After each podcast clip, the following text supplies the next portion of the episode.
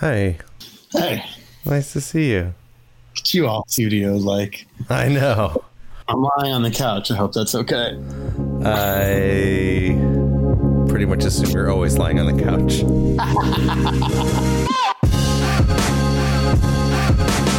From faculty, this is First Time, Long Time stories about sports for people who may not like sports. I'm Aaron Wolf. And that voice you just heard was Jonah. If you've ever heard an episode of First Time, Long Time, you know that he's one of my oldest friends in the world. I called him way back in the beginning of the pandemic, right when sports began starting up again. And I want to say right up front, a lot has happened since then. An election has come and gone. We have a new president. Multiple vaccines are being delivered to people around the world. And more than 500,000 people have died in the United States. And though this is literally the least important thing on that list, an entire baseball season has come and gone, and a new one is just starting. Now, this season, we are looking at what we might learn from the last games played before quarantine.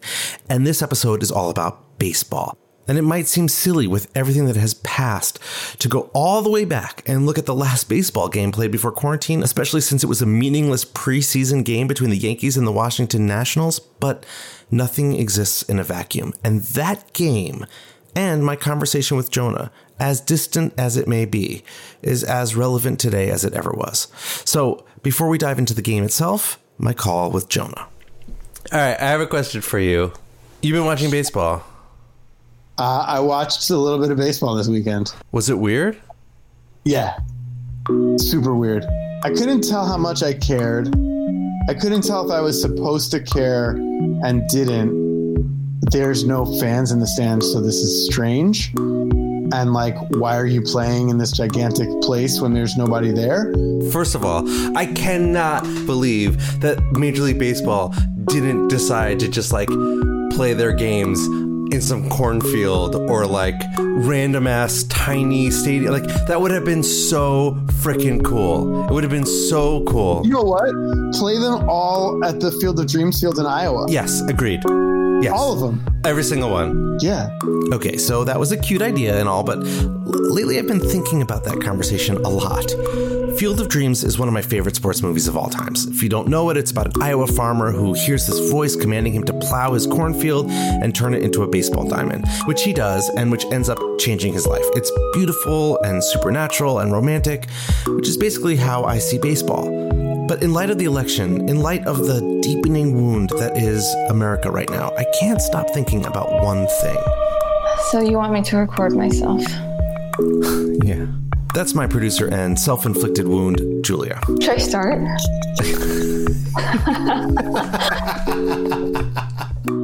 If you picture like a baseball diamond carved into an into a cornfield and like a small bit of stands and a few people watching a game, like what kind of emotions does that bring up? I think baseball is inherently a romantic sport, and if you're putting it in that setting, it's even more romantic. There's something about it. It's supposed to like bring you back to your roots. And I think that even as someone who's like not really connected to like the greater history of America. Both of us come from families with immigrant roots. Both of us don't own the American story in the way that like an Iowa farmer that's been there for 15 generations owns American story. And and as as I'm saying these words, I, I want to acknowledge that what I'm saying is bullshit. It is bullshit, and yet I believed it in my bones as I said it to Julia. Families like Julia's, Chinese American families, they helped build this country. They've been part of the American story for hundreds of years. And the same is true of Jewish American families. My mother's family has been in this country for almost as long as baseball has been played, and yet neither of us feel like we own it, like baseball or America is ours. It all belongs to Iowan farmers, not people like us.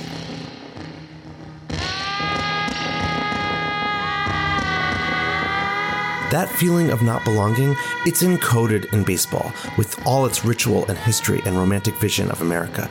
And that expression, that sentiment, that feeling of not belonging is so dangerous, so insidious, and so often intentional. That's the catch of America, right?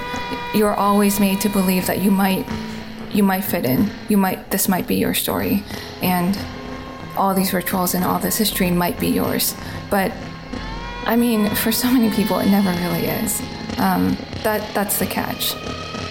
So in this episode we're going to hear a story about one person who loved baseball his entire life, who, who blew up a comfortable life so that he could be part of the game that would take years and years and years and years to accept him, and may not have accepted him still. Yeah, and that's that's like that to me is a more real narrative of what it means to be an American than than anything else, right?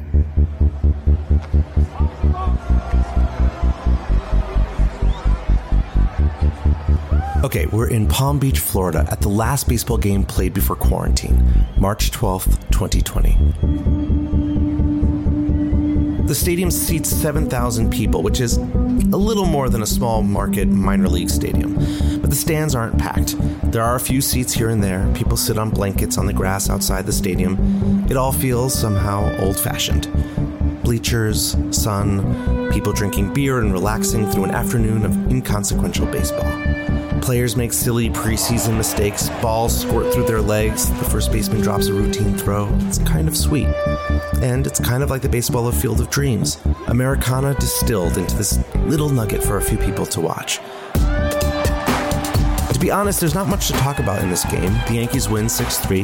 There are a couple of home runs. COVID is about to set in. No one seems to care. Florida, you know the deal. But there is one thing that really stands out to me the home plate umpire. I've always loved umpires. I even tried to be one once when I was a kid. It didn't go well. Here's a clip from our very first episode. Do, do you know that I, I umped one one game for T-ball? No. I umped one game for T-ball. I called the ball foul. One of the dads started yelling at me, and I changed the call. and then the other dad started yelling at me. That was that. Now, everyone knows that sports have referees and some sports have umpires, and for a long time I thought that the difference was just in name. And it kind of is, and kind of isn't. Referee comes from the word referere, to refer. The referee's job is to hold the rules of the game in their mind and essentially adjudicate when a rule has been broken. In football, basketball, soccer, etc., the referee is the holder of the rules. You refer to the referee to make sure that the game is being played fairly. Umpire comes from the old French word non pair, which means not even, as in the tiebreaker in a dispute, but also it can mean non equal, as in above the others. The difference between refaire and non-pair is subtle, but it's important for one reason. In baseball, an umpire isn't there to be a reference for what happens when infractions occur. The umpire is there to define the field of play in every pitch. Did a ball being thrown at 95 miles per hour cross the batter's body through an invisible box? Was it a strike or was it a ball? Did the runner's foot touch the base before the ball reached the fielder's glove? Safe or out? Was that a foul ball? Was that a fair ball? You literally cannot play the game without making these decisions every single play. Think about it this way you could imagine a basketball game where there were no fouls, no rule infractions at all, and the referee would do absolutely nothing. But in baseball, the umpire is involved all the time. You can play a game without an umpire, but it's not easy. No, you're absolutely right. I mean, Little League sometimes can be such a disaster because the parents tend to umpire. And most parents are terrible, terrible umpires. That's Peter Golenbock. He's written and co written dozens of books about sports, including a book about one of the most famous umpires in the game, Hall of Famer Doug Harvey. Doug Harvey was a spectacular umpire because he had, among other things, he had presence. He was a tall dude, he had a shock of white hair. Players respected him because almost always he made the right call. His nickname, they called him God. They called him God. Umpires get called a lot of things blue, Mr. Guess, blind, dog robber, I guess because they steal seeing eye dogs because they're supposedly blind for not having called a strike. Doug Harvey was called God. And not just because he was loud and respected, but because what he and every umpire that has ever umpired a game of baseball has to do is practically impossible. Take the basic job of a home plate umpire. The pitcher tries to throw a ball past a batter through an invisible box that's about 17 inches wide and starts around the batter's knees and ends at the midpoint of the batter's torso. And the umpire has to decide if the pitch ball passed through that invisible box. Inside the box, it's a strike. Outside, it's a ball. For balls, the batter gets to go to first base. Sounds easy. Well, pitchers throw close to 100 miles an hour from 60 feet 6 inches away. That gives the home plate umpire about 4 tenths of a second to decide if it's a ball or a strike. 4 tenths of a second. The crowd is screaming. The batter has, by the way, just waved a bat about 6 inches away from the umpire's eyes. Oh, and to make matters even more complicated, pitchers use all kinds of spin to make the ball bend in the air in all different ways, specifically designed to trick the batter and the umpire as to where the ball is headed. Oh, and then there's the fact that pitchers almost never throw the ball down the middle of the plate. They paint the corners, meaning they intentionally try to get the pitch to cross the strike zone at the edges of the box, pushing the limit constantly. Four tenths of a second. Getting it right or wrong can mean nothing at all on an average pitch, but in other moments, it can mean the end of one career or the defining moment of another. In other words, the stakes are really high.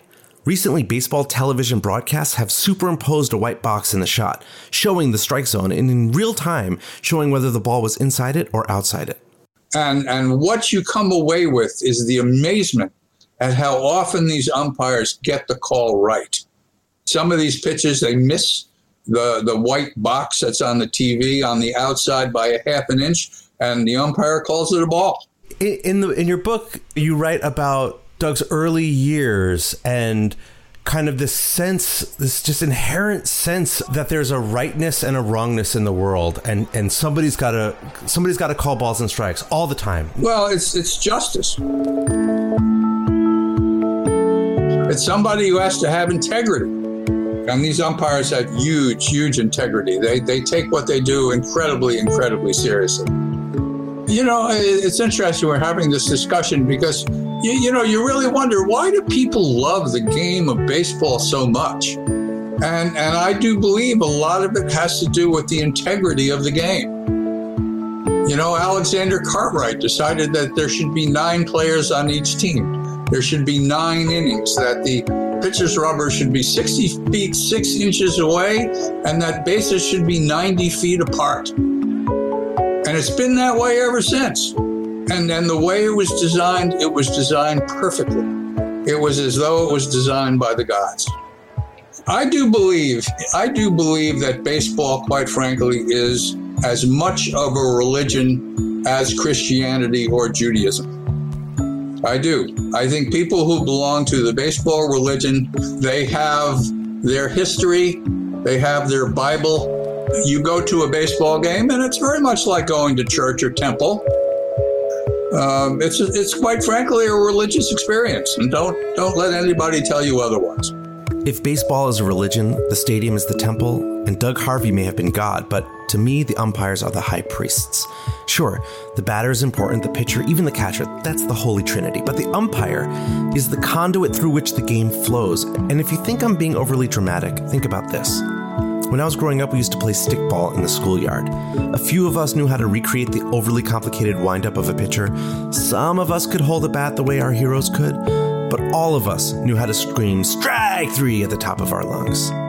Even the kids that couldn't throw a ball knew how to punch a guy out, clench your fist in front of your face and shout, Hah! The umpire is the game. We're back in Florida at the Yankees Nationals game. Major League Baseball games are officiated by four umpires, which make up a crew. There's one at first base, one at second, one at third, and one at home. And the crew takes turns at these positions. One game, one guy umps at home, calling every single ball and strike that's thrown. And the next game, he goes over to third, where the fewest calls have to be made. It's kind of like a day off. And then he goes to second, and then first, and then it's his turn to be back home again. Now, out of the four umpires in a crew, one is the crew chief, the final word on controversial plays and the guy that sets the rotation schedule. He's got more responsibilities and he's paid more. The ump behind home plate in Florida is Angel Hernandez, a 59 year old veteran umpire from Cuba. He's been a major league umpire for almost 30 years, but he's never made crew chief. And a few years ago, he sued Major League Baseball on grounds that there's bias within the system. Here's a clip from ESPN's Mike and Mike show. His lawsuit alleges that since Joe Torre took over in 2011, the World Series umpires crews have been all white with just one minority member in Alfonso Marquez, who worked the 2011 2015 World Now, Series. Now, Angel Hernandez is not without controversy. Uh, Many umpires are hated by the fans, but Hernandez is particularly hated. There are literally countless videos on YouTube about his blown calls. But there's something else going on here. Here's another clip from the ESPN show. Listen, the idea that baseball we talk about all the time having a bit of a culture war on its hands at all time between the Hispanic players and then the the older old guard of traditionally white players in American baseball. This doesn't seem like something that would be overly shocking. That it would be difficult for someone a minority candidate to achieve at the same level of his white peers. I mean, we see that across society, so I don't know why it'd be that surprising here. But to point Right.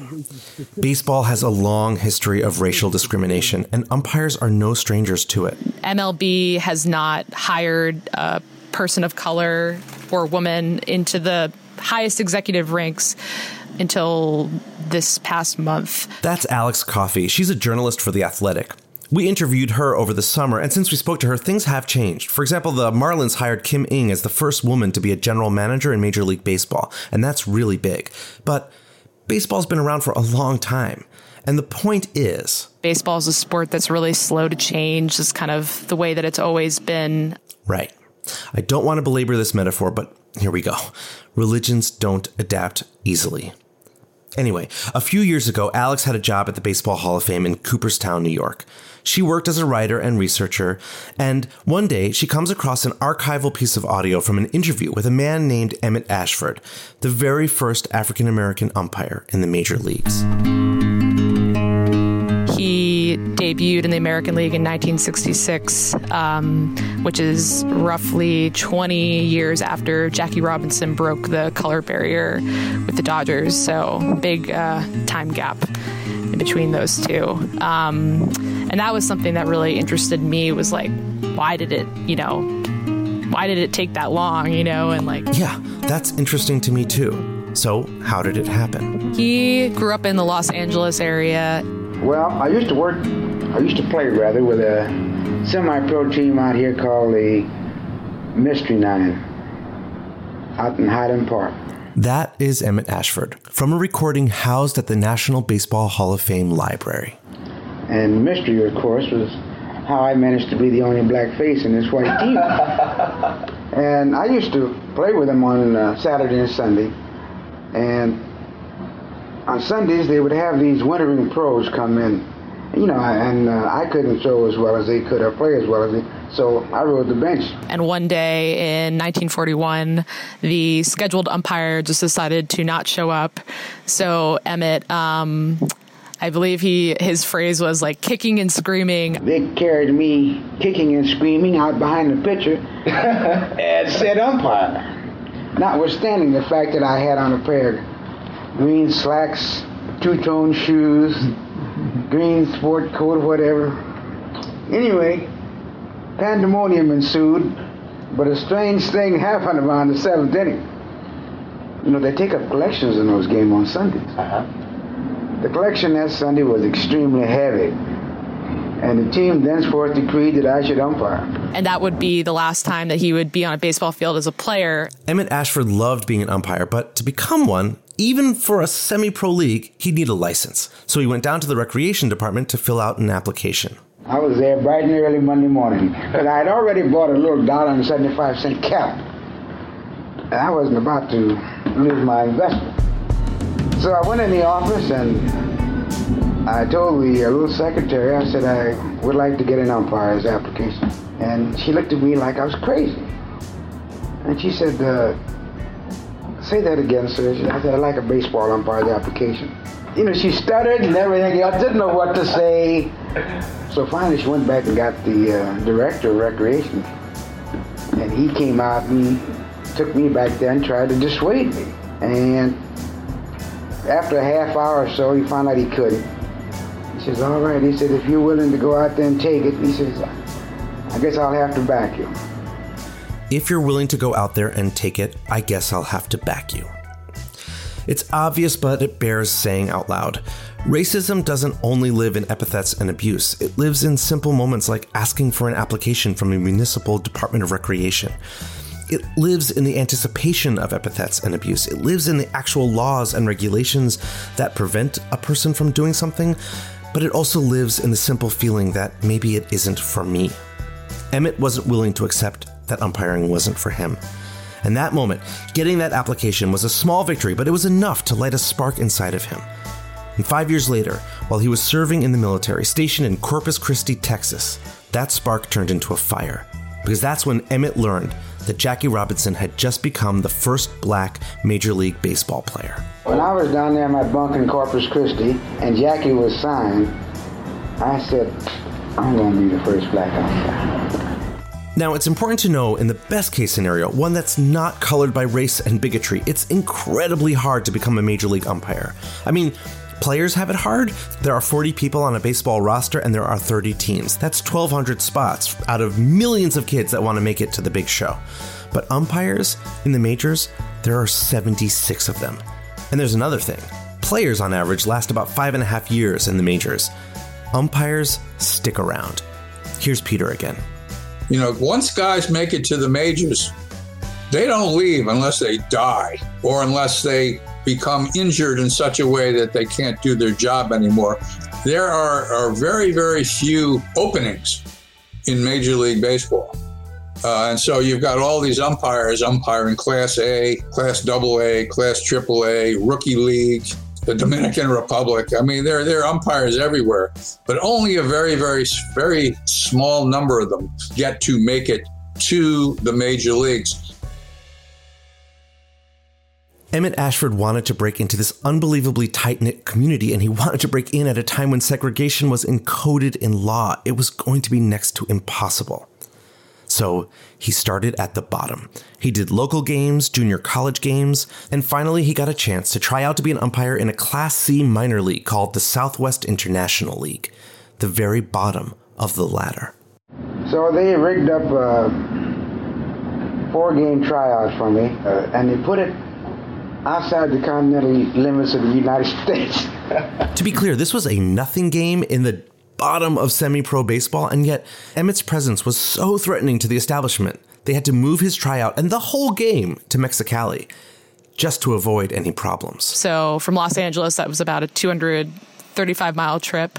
So he goes down there. He's supposed to take the field with two other umpires, two white umpires. And when he arrives, he realizes that they had caught wind that they were going to be umpiring with a black man and weren't um, weren't you know weren't comfortable with that, didn't want to do that, and decided to not show up to the game.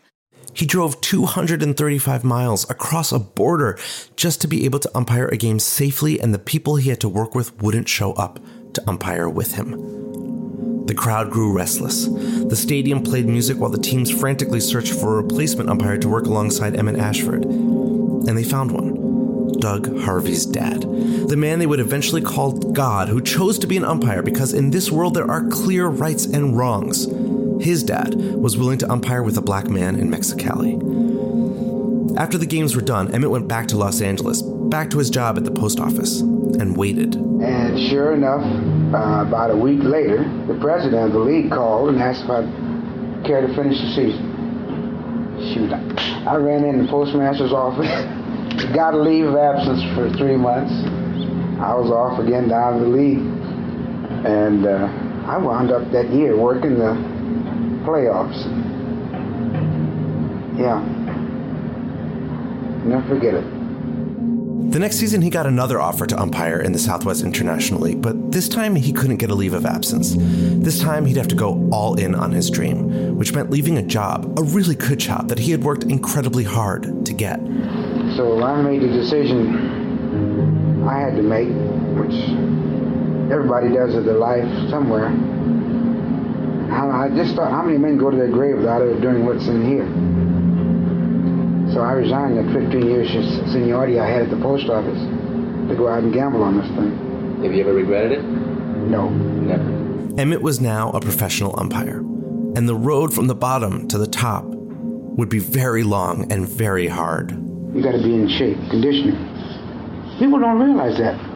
They think the umpire's standing out there, and uh, they don't need any conditioning. Poppycock. They need, look, Bending down, you have to use the back muscle, the back of your leg. All you have to do is watch any baseball game where you've got a pitcher who throws sliders that bounce in the dirt and then head God knows where. And you see that the umpires get hit in the legs all the time, or a batter swings at a ball and fouls back a, a ball that hits the umpire right in the face, which every once in a while breaks their nose. Foul balls off the bat at you know 140 miles an hour that hit them in the arm or the shoulder blade. It's grueling. It's absolutely grueling. And if you miss one of the pitches in a crucial situation, they're gonna jump you about it. You know it's no tea party out there. Once in Texas, Ashford was sent to relieve a white umpire who had gotten injured earlier in the season. It was a game between El Paso and Chihuahua.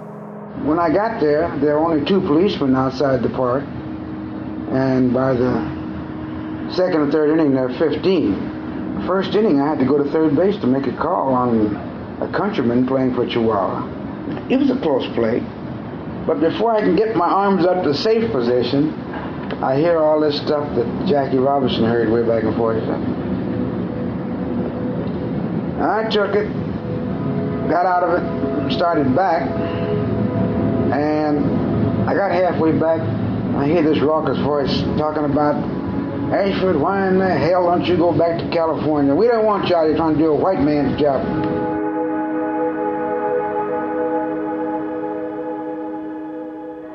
Umpires are obviously, you know, they're ruling on the game, they're making decisions, they're in a position of authority. And I think a lot of the people who are in positions of power who would have been able to promote Emmett Ashford to these levels, you know, whether it was the Pacific Coast League or Major League Baseball, weren't comfortable with having an African American man in that position of power, you know, whereas with Jackie, I think that was a little bit more palatable at the time. You can play for us, sing for us, entertain us, but don't tell us right or wrong. Don't tell us how to play our game.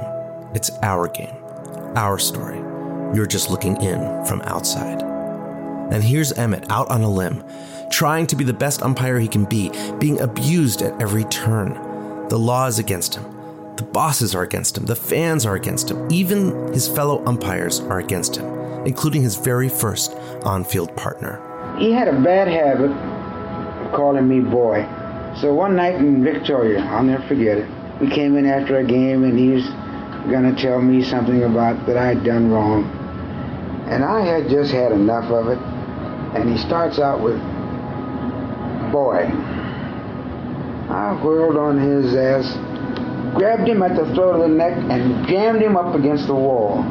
I said, if you use that word boy to me one more time, I'm going to knock your teeth down and out your asshole. Now I said, I mean it. And he knew from looking in my eyes I did. I said, is that clear? He said, okay, all right, all right. That's the only time that I think I got violent. It's different when Jackie came in, Bob.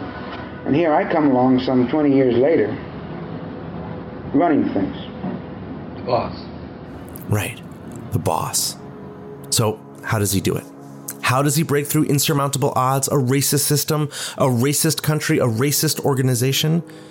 He breaks through by being better than everyone else. You know, the umpire schools, they should have Ashford behind the damn names. They are using my system.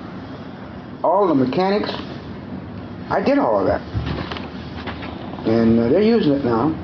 And you know, when I came in, I knew I had to be 99 and 9 tenths right. Any mistake, a blown call, a single error in judgment on a ball being thrown 100 miles an hour from 60 feet 6 inches away could mean the end of Ashford's dreams. How many times have I made mistakes? How many times have I been given a second chance, the benefit of the doubt? My life is literally a collection of mistakes through which I was able to learn. Emmett didn't have that privilege. So many don't have that privilege. What he did, what so many have to do, was be perfect. He invented a system of umpiring, of positioning his body so that any possible play unfolded right in front of his eyes. The way he crouched behind the catcher as a pitch was delivered. The way he rotated his body to see ball, player, base, runner, everything all at once. Watch a game of baseball. Ignore the players on the field. Just watch the umpires move across the dirt as a play develops. Watch them rotate and shift and position themselves so that they can see, so that they can judge. Emmett Ashford perfected all of that. And he was so good, so undeniably good at his job, that he begins to claw his way upwards. After he outgrew the Southwestern International League, he joined the Arizona Texas League and then the Western International League. This is off the record, or if you want to use it, I don't care. I remember the Western International League. They had to remove the president in order to get me in. After a year in the Western International League, he joined the Pacific Coast League, where he spent 12 years being the best, most popular umpire in the league. A moment for Emmett Ashford.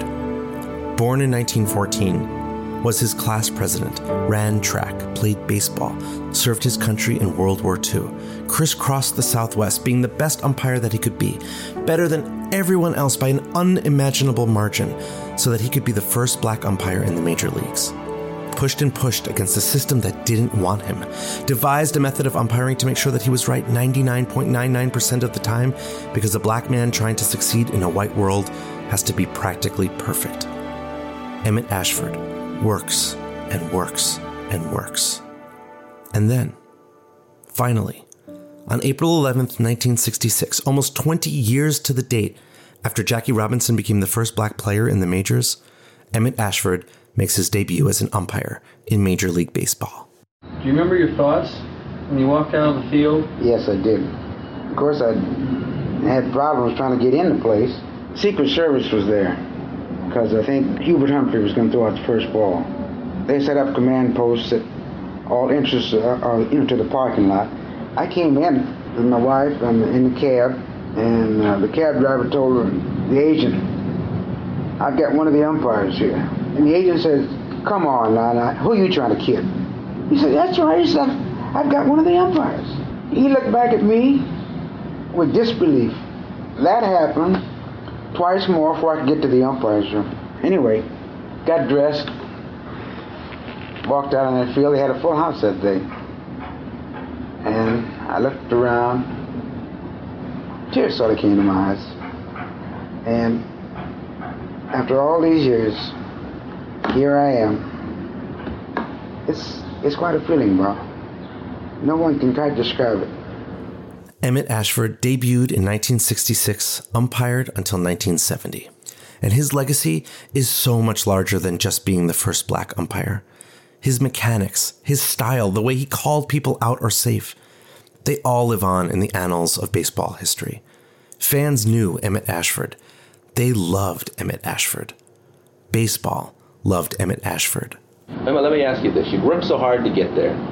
You were up there. You were my favorite umpire. You were you're probably the favorite umpire of 90% of baseball fans who never had a favorite umpire. They were just invisible men in blue out there. And here you came a very highly visible man in blue. Why'd you quit? They got an age limit, John Bob. At 55? Yeah. And you started at 48? It's just, it's just a shame that I uh, only got the five years. I got one year of grace out of I was 56 when... One extra. Yeah. And that's the hardest part of all of this. It's so sad to me. He worked so long to get to the top of the game, and then, because the game took so long to catch up to him, he only got to do the thing he loved at the highest level for six years. And that slowness, it's, it's just unforgivable. It took baseball almost two decades to go from a black player to a black umpire, and then it would take another 50 years before baseball would get its first black crew chief. Here's Alex Coffey again. It's been, um, I believe, 10 African American umpires have debuted since Emmett Ashford broke the color barrier in 1966. So, um, so you know, not a lot. You know, you hear from players of color all the time that you they think that baseball is a white man's sport. It's something that's kind of that's kind of said at large, and it's been said recently um, in the wake of the killing of George Floyd. Um, players have been speaking out more and more about that, so it's definitely present. It's hard to kind of nail down why that might be, um, but but yeah, it's definitely um, it's definitely a theme. The project of First Time Long Time has always been to explore what sports say about us, about our lives, about our feelings, about our history.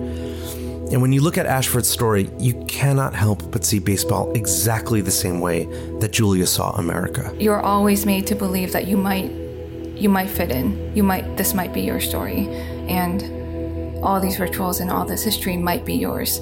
But I mean, for so many people it never really is. Um, that that's the catch. And there's something incredibly cruel about this because in reporting this story in in centering this man's unbelievable achievement, we're also centering how little has changed. And that not only might diminish Emmett Ashford's incredible feat of will and excellence, but it also reinforces the notion that he didn't belong. But he did. Emmett Ashford belonged. Baseball was his. Angel Hernandez, the umpire of the last baseball game played before quarantine, belongs. Baseball is his. Even if baseball didn't know it then and doesn't know it still. And look, there's absolutely nothing neat about this story. When we were working on this story, Julia felt like we hadn't appropriately expressed the bigness of Ashford's big moment. We like stories that build up and up and up, culminating in one moment that changes everything instantly and forever. But we couldn't find that big singular moment because Emmett Ashford had to fight that battle, had to prove his worthiness, had to live that singular moment over and over and over again. There's no buildup because Ashford was always worthy. This is not a story of triumph, though it's also a story of triumph. This is a horror story, but it's also a story of triumph. A story that started long before Emmett Ashford and is still being told painfully slowly. And if we're honest, this story isn't just about Emmett Ashford and Jackie Robinson and Angel Hernandez. It also includes me, and maybe you. People who were given power, people who withhold access, people who defend tradition because admitting their role is too painful. And I have to say, the events of January 6, 2021 have only made it clear that Major League Baseball's slowness to accept a black umpire is not an aberration. It is the norm. It is the sum total of a society that would rather believe that there's a cabal of secret pedophile lizard kings or whatever they believe than accept that they have power and privilege that isn't granted to other people in this country and none of us are immune to this. If there is a triumph to this story, it's that Emmett Ashford's life proves the point that there is a right and a wrong, and we need people with integrity to tell us when those rules are being broken. We need umpires. We need Emmett Ashford, who died 41 years ago, 10 years after his last appearance calling balls and strikes.